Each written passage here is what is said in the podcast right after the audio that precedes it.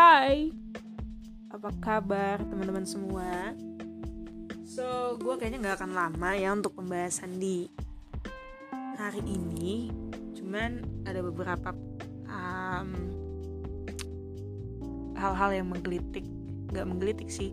Cuman ya kira gue pandang karena sebelumnya gue nggak percaya nih tentang hal ini.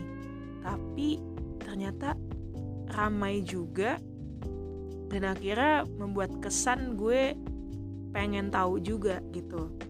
Nah kalau lu pada baca nih dari judul episode ketiga kali ini ya gue pengen banget ngangkat. Sekalipun gue bukan ahlinya dan gue belum bisa memanggil uh, narasumber layaknya podcast podcast yang lain uh, sudah memanggil narasumber yang memang kategori mereka bisa mumpuni di bidang itu. Cuman uh, gue di sini akan mengutarakan dari perspektif gue sebagai orang yang memiliki kesan.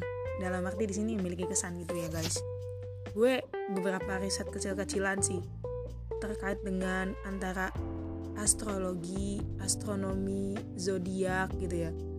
Karena gue gue kalau secara zodiak karena dari tanggal lahir gue gue adalah Taurus gitu tapi sekedar tahu gitu aja gue nggak nggak tahu gue tuh punya uh, deskripsi dari si apa? Si zodiak gue ini apa Taurus tuh gimana gue nggak nggak tahu itu. Karena antusiasnya mungkin nggak ada kali ya. Tapi kan maksudnya kan tiap orang kan beda-beda ya guys. Jangan di um, judgmental juga tentang gue nya cuman gue tertarik aja untuk mengangkat ini. Ya sedikit mengulas apakah teman-teman juga sama kayak gue atau ternyata teman-teman yang uh, juga yang very antusias ataupun orang yang sangat antusias di situ. So dan ternyata ini yang menjadi apa ya karena kan gue lebih lebih sangat-sangat mau membaca kalau memang ada jurnal ataupun ya karya tulis ilmiahnya gitu ya. Karena pas gue searching atau riset kecil-kecilan gitu ada men. Tentang um, jurnal mengenai tentang astrologi ini dalam arti dengan judul Zodiac and the Meaning of Life. Ini ada di salah satu universitas um, swasta terkenal juga yang ada mempublish ini ya. Bahkan Kemdikbud sendiri juga ternyata mengenai astrologi. Ini gue nggak tahu nih emang kayaknya gue yang ketinggalan deh gue anggap gue yang gue yang kuno deh gitu ya. Karena emang gue nggak pernah mencari tahu tentang kata astrologi. Gue tidak mencari tahu atau memperdalam tentang zodiak zodiak yang ada hanya sekedar uh, gue tuh tahu gue Taurus tuh dari siapa ya? Kalau nggak salah sih dia dari uh, mantan gebetan gue asik. Mantan gebetan gue tuh ngomong bahwa uh, kamu ulang tahunnya tanggal berapa?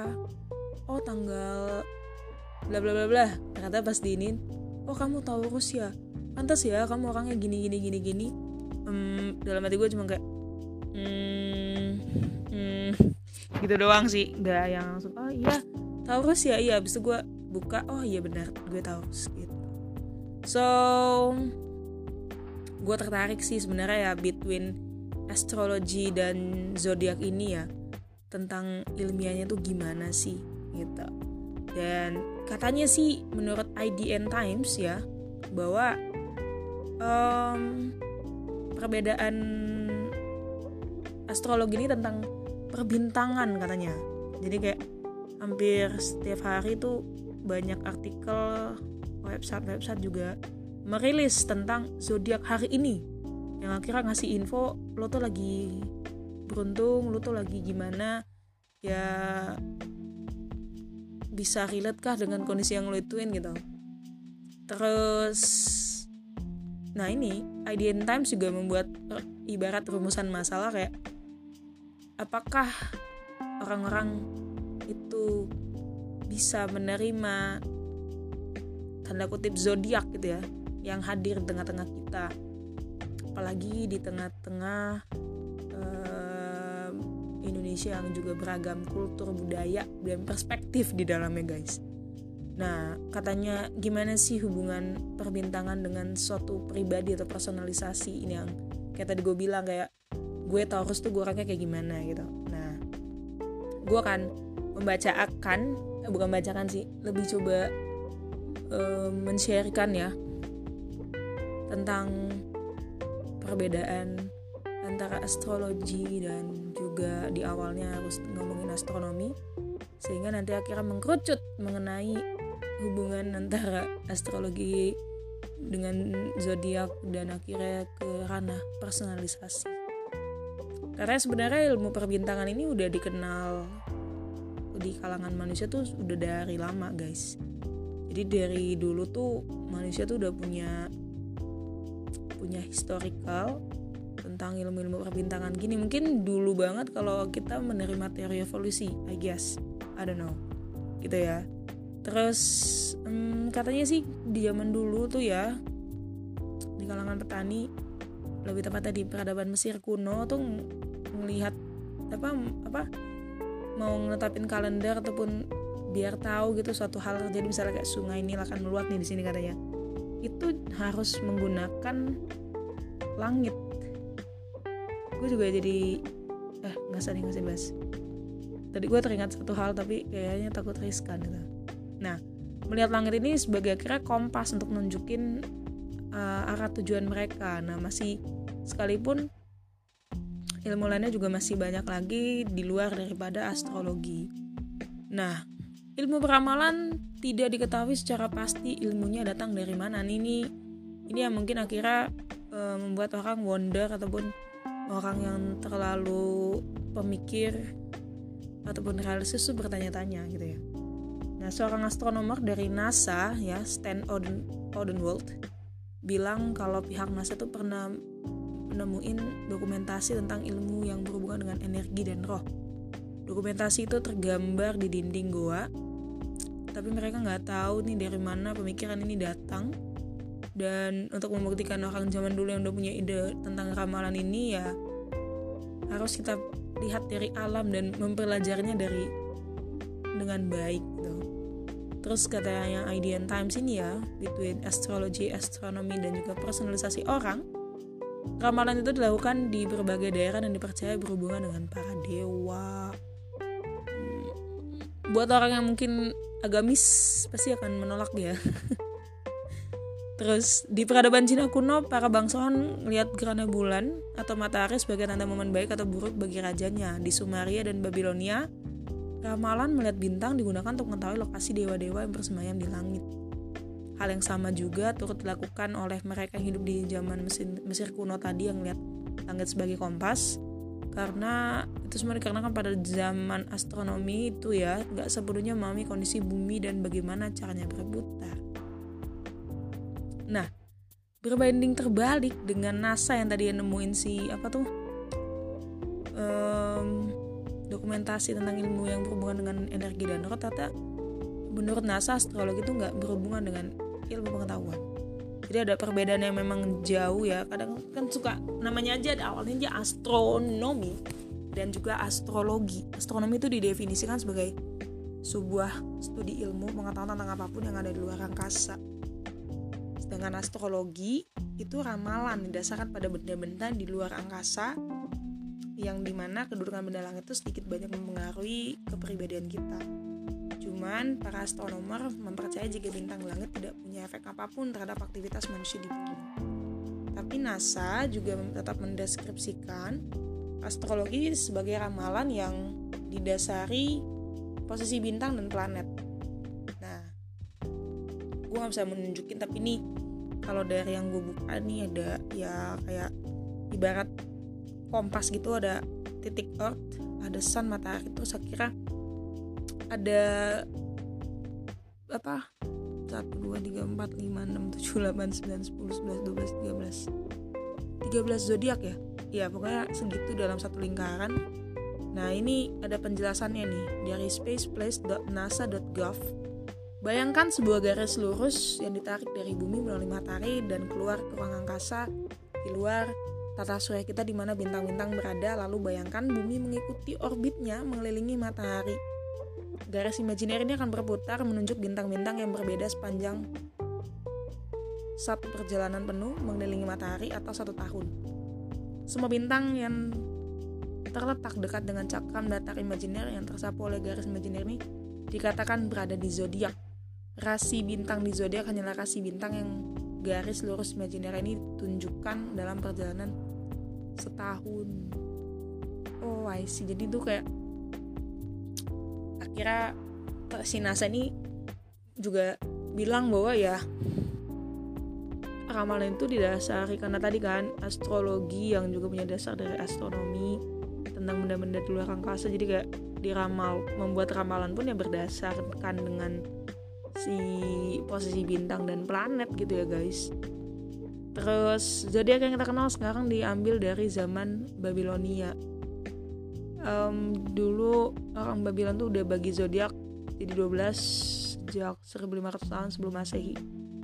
Cuman waktu itu masih namanya enggak kayak sekarang masih kayak The Lion, The Scales, The Great Twins. Barulah masuki masa Yunani kuno rasi bintang itu diterjemahkan menjadi seperti yang ada sekarang. Kayak ada Aries itu ya terus Taurus kayak zodiak gue itu. Iya gue bangga banget. Gemini Cancer Leo Virgo Libra, Scorpius, Sagittarius, Capricorn, Aquarius, Pisces dan ini semuanya ada di dalam buku kalau mau lihat dari karyanya Ptolemy yang namanya buku namanya Tetra Biblos. Bagian zodiak ini bisa diibaratkan sebagai pizza yang dipotong sama rata menjadi 12 bagian. Oh, tadi gue sebutnya 13 berarti salah, guys. Oh benar. Sebenarnya ada zodiak ada 13 bukan 12 katanya langsung. Zodiak ke-13 itu namanya Ophiuchus. Zodiak yang melambangkan dengan orang-orang menunggangi seekor layar ini dihapuskan di zaman Babilonia tanpa penyebab pasti. Jadi diperkirakan nama Ophiuchus dihapus dikarenakan menyusahkan perhitungan bahkan untuk kebudayaan lain zodiak mampu mencapai 24 tanda. Dan secara ilmiah yang tadi gue bilang ya astrologi itu ternyata nggak nggak benar. Bukan nggak tidak terbukti benar tapi ada penjelasannya. Nah kalau ngeliat konsep tadi ya yang di mana benda-benda langit bisa mempengaruhi diri kita maka hal itu terbukti tidak benar. Karena posisi benda langit khususnya matahari lebih mempengaruhi musim benar. That's why ada rotasi bumi ada revolusi bumi. Ya gak sih? Iya aja dulu nomor ada teori bernama efek placebo. Ini teori yang mengusung konsep rasa percaya. Contoh kasusnya adalah kamu memberi pil kepada 10 pasien berpenyakit padahal pil itu hanya berisikan air. Tapi kamu menyatak, mengatakannya itu adalah obat kuat. Ini kesuges nggak sih? Suggestion sugesti itu. Hasil akhirnya yang mereka minum mereka minum pil itu perlahan-lahan semakin sehat. Karena itulah walaupun tidak terbukti secara ilmiah astrologi dan zodiak tetap pada hingga sekarang mampu mengaruhi seseorang ada pula teori lain yang mendukung kebenaran pengaruh tanggal lahir ke kepribadian di jurnal Comprehensive Psychology yang dirilis tanggal 13 Mei 2015 ada artikel yang akhirnya bisa membuktikan jika tanggal lahir mempengaruhi kepribadianmu. Hal ini karena kan adanya efek musim yang dirasakan selama hidup kondisi cuaca, suhu udara, semua itu mempengaruhi mood seseorang bahkan hingga ke penyakitnya. Karena itulah ketimbang astrologi dinilai mempengaruhi tubuh, ilmu tersebut lebih diartikan sebuah pengingat akan timing dan pola alam. Itu secara penjelasan ilmiahnya. Tanggal zodiak sebenarnya terus bergeser, menyebabkan zodiak tak lagi sesuai dengan tanggalan awalnya how to explain this? Menurut para ahli, sumbu bumi terus bergerak. Proses yang dinamakan presesi tersebut menyebabkan konstelasi tak lagi sesuai dengan waktu saat pertama kali pembuatannya dahulu. Malahan faktanya, secara kronologi zodiak telah bergeser satu tanda ke barat, menghasilkan zodiakmu sekarang harusnya punya tanggal lebih cepat daripada yang ditentukan.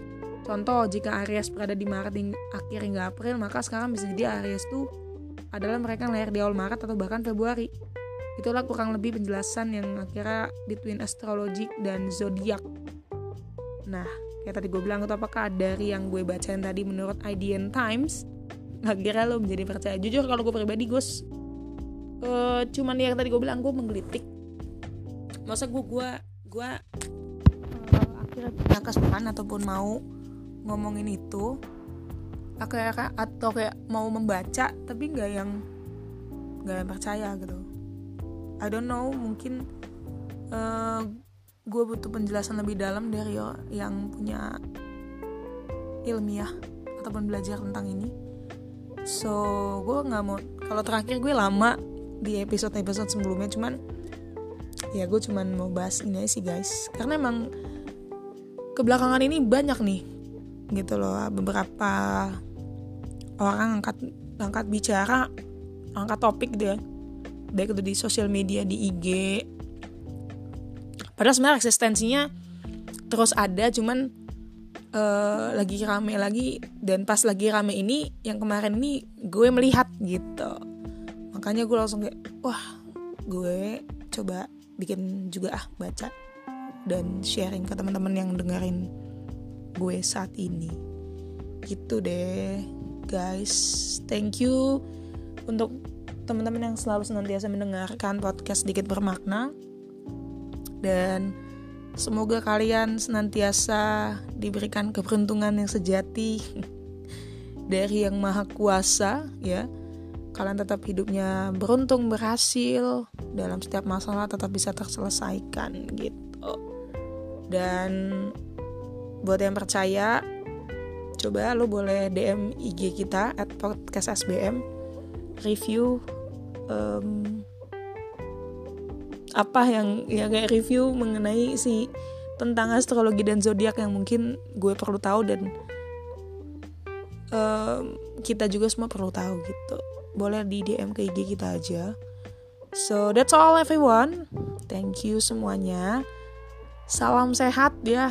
Semoga teman-teman dalam kondisi yang sehat dan semoga kalian terhibur dari ocehan podcast sedikit bermakna kali ini. So stay tune untuk episode selanjutnya. Wassalamualaikum warahmatullahi wabarakatuh.